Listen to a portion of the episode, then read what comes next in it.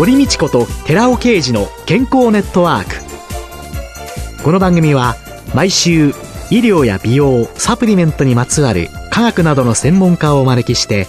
私たちの健康のために役に立つお話を伺う健康生活応援番組です。包摂体サプリメントと MGO マヌカハニーで健康な毎日をお届けするコサナの提供でお送りします。ここでコサナから美容と健康のための無料セミナーのお知らせです。来たる3月17日火曜日午後5時から6時まで東京日本橋のコサナ東京本社にて第23回美容と健康を科学するコサナのセミナー。美容と健康の救世主 Rα リポ酸本当に危険 Sα リポ酸を開催いたします。講師は番組パーソナリティで神戸大学医学部客員教授の寺尾啓治小佐奈社長。講演後午後6時から7時までニュージーランドカフェ赤坂のケータリング料理を囲んでの懇親会も開催いたします。セミナー、懇親会とも参加は無料です。参加ご希望の方は、小佐奈ホームページの応募フォームから、または東京03-6262-1512までお電話でお申し込みください。コサナから美容と健康のための無料セミナーのお知らせでした。こんにちは、堀道子です。今月は東京広尾にある頭皮ケア、ヘアケアのサロンドリジュ代表、長本玲子さんをゲストに迎えて、美しい頭皮と髪で心も体も健康にをテーマにお送りしています。ベタついたりっていうだけじゃなくて、老けとか匂いとか、はい。いろいろありますけれども、そういう方はどんな風に？やはりすべて頭皮の毛穴、酸化した過酸化脂質が影響しているんですね。なので、その部分のケアをすることが大事になります。髪の毛をね、取って、検査機関で毛圧ミネラル検査というのがあるんですが、はいはい、えー、それによって、髪の毛によって体の中の状態、有害重金属がどれぐらい蓄積しているかとか、うん、ビタミンミネラルのバランスとかがわかるんです、うん、体内の有害なものを出していくことが大事。ということは、頭皮の上から言うと、この毛穴に詰まった過酸化脂質、酸化した油のケアというのが、頭皮ケアの基本なんですね。長本さんが代表をお務めになっていらっしゃいます、サロンドリジュでは、どんなふうなことがなされて、はい、それからどんな商品なんかも開発されてるんですか、うんはい、サロンドリジュは今年で19年目を迎えるんですね。頭皮ケアとヘアケアの専門サロンとしてスタートしました。スタッフは全員美容師の資格を持っていて、私を含めて毛髪診断士という資格があるんですが、それを持っているスタッフたちなんです。すべてオリジナルメニューを作って、で、商品の開発も何で行ったかというと、お客様から長本さん、あの、どんなシャンプーとかを使ったらいいの？っていうのをオープン当初に聞かれまして、その時にありとあらゆるものを取り寄せて、いろいろ試して、で、その中でお勧めできるものがなかったので、開発が始まったというのがスタートだったんです。お客様のために開発いたしました。特許を取得されたはい、そうですね。これはもう6年前なんですが、顧問医師を迎えて、ちょうどお客様も年を取られた。最初の頃は、例えばディープクレンジングを行うとかなさっていた方々も、髪のツヤが欲しい、ツヤこしありがいい、大事っていうところからのケアの方々も、年齢とともに、加齢とともに、髪が細くなってきたり痩せてきたり、変化があります。この方々のために、今何が必要なのかというときに、やはり体内のメカニズムを考えた、しっかりとした根拠のあるケアを作ろうと思って、頭皮毒デトックスというところにたどり着いたのが6年前だったんですね。それでグローシリーズ、はい、を作りました。はい。で、今、それはどんなものかまず頭皮のその有害なものですね。はい、有害なものを頭皮から取り除くこと、体内からも取り除くこと、そして必要なものを足していくという考え方、引き算と足し算という考え方をベースに作ったんですね。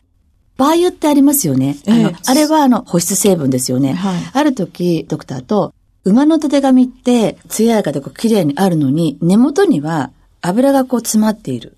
で、うん、人間はなぜ毛穴に油が詰まっていると、だんだん細くなっていって抜けていく、うん、これは何の違いがあるんだろう？馬のたてがみがヒントだったんですね。そこを調べていきましたら、さっきお話したみたいに、有害重金属が酸化した油にはあった。馬というのは草食動物なので、人間雑食ですよね。いろんなものを食べてます。正のスパイラル、プラスのスパイラルで言うと、馬っていうのは自分自身が、その頭皮のこの油ですね、油自身がホルモン用作用といって頭皮や髪を守るようになっていて、ちゃんと健康な頭皮、髪を守るように作られているんですよ。自然の摂理、自然ですごいなと思いました。で、人間はいろんなもの食べますよね。まあ、雑食。そうすると、そのような、まあ、水銀、鉛、カドミウムというような有害なものが一つの、まあ、きっかけとなって酸化させていきます。そうすることによって、髪の毛でノネラールというものが発生するんですが、このノネラールというのが抜け毛や脱毛にも影響するということを調べました。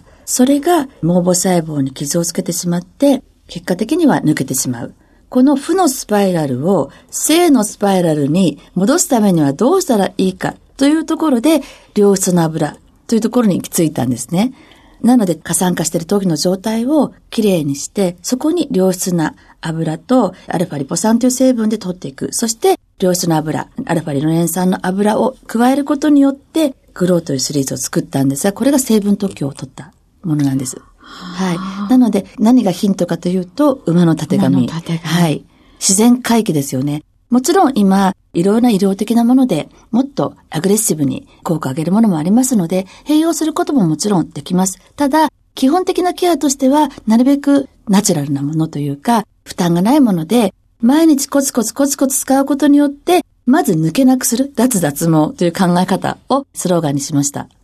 私はサロンを続けてくる中で、本当に髪が綺麗になって、いろんな喜びのストーリーというのをたくさん見てきたんですね。なので、私のコンセプトにあるのは、もう元気で、美しくて凛として強い、そういう女性をたくさん作りたい。美しくて、輝いている女性を作りたいというのが私の思いなんですね。どうしても年齢とともに髪が細くなってきて痩せてくると、もうこれどうしようもないわって何かしてももうこれはもう年だから仕方がないって諦める方が多いんですが、そんなことはないんです。髪の毛ってヘアサイクルによって生え変わっていくんですね。なので、正しいものを選んだホームケアをして、サロンケアも大事なんですが、ホームケアがやっぱり基本なんです。というのは、仮にね、サロンに月に1回いらしていただいても、残りの29日間というのはご自宅でのケアになるんですね。なので、ご自宅でのケアをしっかり行うことによって、必ず髪って変化していくんですね。成長期があって、対抗期があって、休止期がある。このヘアサイクルを繰り返していきます。なので、どの時期に始めても必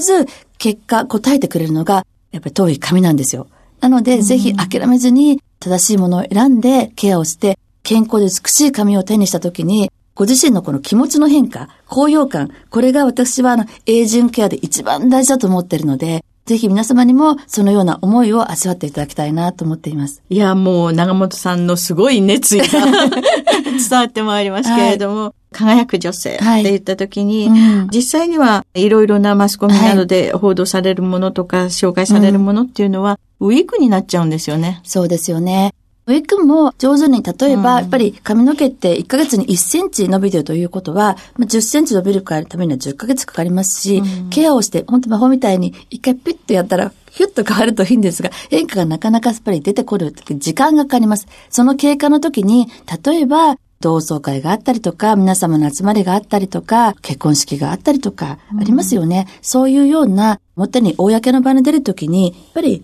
上手にウィークとかを使うこともいいと思うんですが、それだけに頼らずに、まずはご自身の頭皮や髪を改善させていく、きれいにさせていくっていうことができますので、ぜひやっていただきたいと思います。そうですよね。はい、ウィッグをつけて軽やかになる、うん、それも大切ですけれども、ウィッグを外した時の自分の失望感というのが、毎日あるよりは、うんはい、そうですね。この落差はやっぱ良くないので、えー、やはり上手に使う言葉、決して悪いと思いません。だけど、うん、やはりご自身の髪、ご自身の頭皮をしっかりとケアすることによって変わっていきます。昨今、グレーヘアっていうのをね、一つブームに似合う方はいいんで、どうしても日本人は髪が極みやすいんですよ。なので、うん、美しい白髪の色を保つっていうのは、それなりのケアもまたしていかなければいけない。頭皮のケアだったり、トリートメント、本当にまめにしないと綺麗ではないので、似合う方はいいと思うんですが、私はやはり若々しく見えるためにもカラーリングというのは必要だと思っているんです。そのカラーも今、科学的なものがないもの、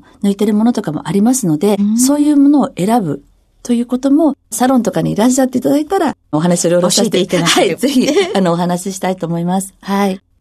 あとあの、もうこれはヘアケアしてって、はい、皮膚科にお家になった方がいいんじゃないかっていうような方はどんな方、うん、そうですね。頭皮の炎症があって、例えば何か湿疹がすごくできているとか、それからこうジクジクしてる状態とか、あとまあ円形脱毛症女性とか多いんですが、はい、それも一つ単発って言うんですが、一個ポッとできたものは割と改善しやすいんですが、いくつも繰り返す方もいらっしゃるんですね。多発性の脱毛。という方もいらっしゃるので、うん、そういう方とか、異常な脱毛、本当にバサッと抜けてしまったりという時は、ぜひ病院、専門機関に行かれることをお勧めします。その他に、皮膚科の育毛治療というのは、うん、そうですね。今、内科とかも育毛治療始まっています。私の方も今年の一つのテーマというか、一つ始まることは、サロンケアと同時にクリニックでのケア、病院でのケアというのを取り入れていこうと思っているんですね。長本さんのご主人というのは？はい。内科医でアレルギー専門なんですね。そのような治療を始めますので、脱毛がかなり進んでいらっしゃる方とかに関しては、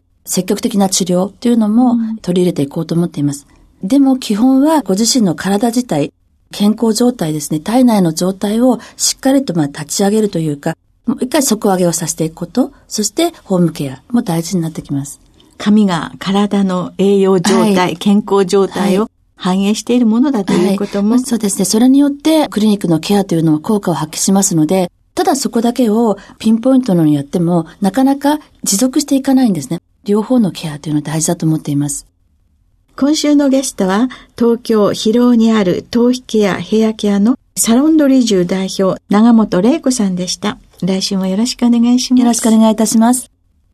続いて、寺尾刑事の研究者コラムのコーナーです。お話は、小佐野社長で神戸大学医学部客員教授の寺尾啓二さんです。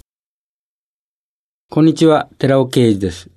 今週は先週に引き続き、難消化性アルファオリゴ糖による小型 LDL の減少というタイトルでお話しさせていただきます。先週はアテローム性動脈硬化を抑制する作用はイヌリンよりも難消化性アルファオリゴ糖の方がはるかに大きいことが分かっているというところで話を終えています。ではなぜ難消化性アルファオリゴ糖にはイヌリンなどの他の難消化性オリゴ糖には見られないような高い動脈硬化抑制作用があるかということですけども、実はそのヒントとなるような研究があります。アマらの研究グループは2016年に難消化性アルファオリゴ糖に本当の悪玉コレステロールである小型 LDL コレステロールの低減効果のあることを明らかとしています。国立衛生研究所 NIH National Institute of Health というアメリカの研究所ですけども、その研究報告では、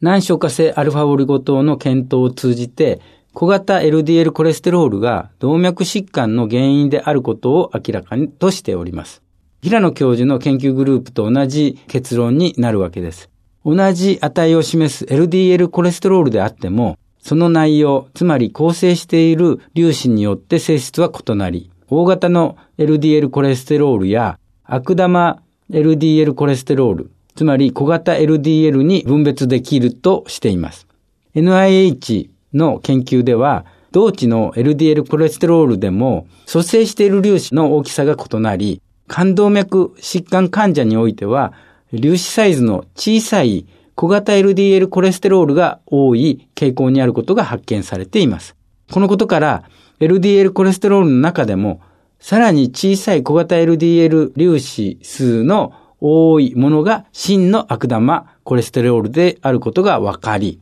真の悪玉コレステロールとして、難消化性アルファオリゴ糖が生活習慣病の予防の観点から注目されてきているわけです。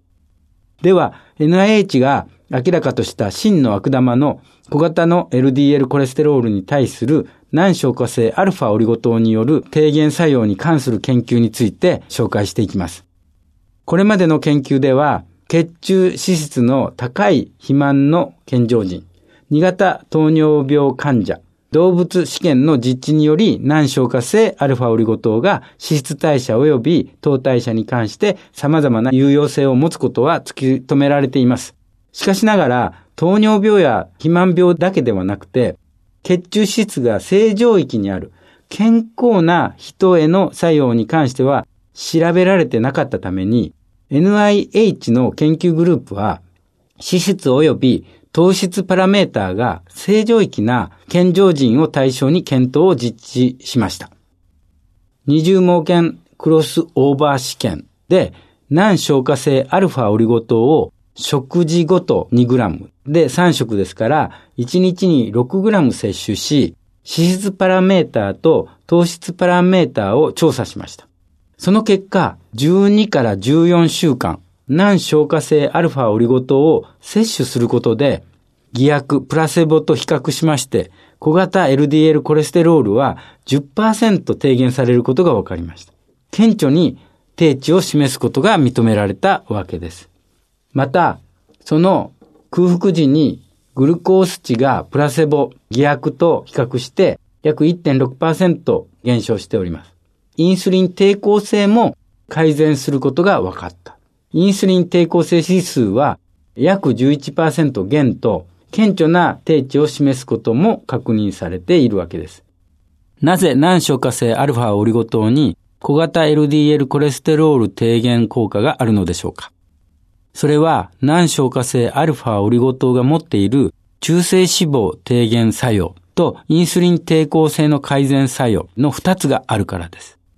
これまで説明してきましたけれども、いかに小型 LDL コレステロールができるか、増えるかっていうのは2つの理由があるって言いました。つまり、中性脂肪が増えるのが原因。もう一つは、インスリン抵抗性があるのが原因。その2つに対して、難消化性アルファオリゴ糖は有効なわけです。つまり、中性脂肪低減作用があり、インスリン抵抗性の改善作用があるわけです。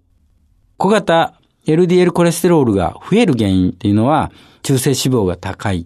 インスリン抵抗性。この二つに対して有効なんですけれども、イヌリンやその他の難消化性デキストリンにはそれがなくて、つまり、イヌリンや他の難消化性デキストリンに対する動脈硬化予防効果というものよりも、難消化性アルファオリゴ糖は非常に高い効果を有しているということが検討結果から明らかとなったわけです。お話は小佐奈社長で神戸大学医学部客員教授の寺尾啓二さんでした。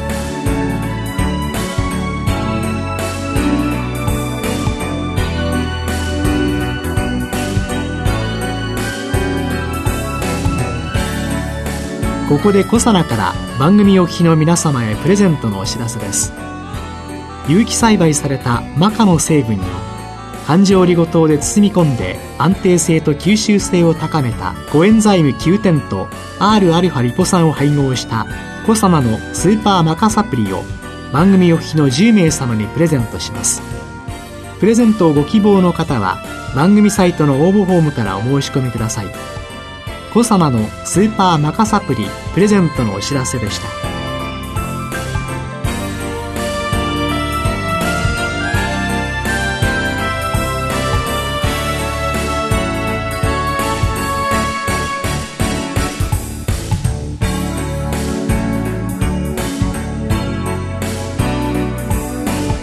堀道子と寺尾啓二の健康ネットワーク。この番組は包摂体サプリメントと MGO マヌカハニーで健康な毎日をお届けする「コサナの提供」でお送りしました。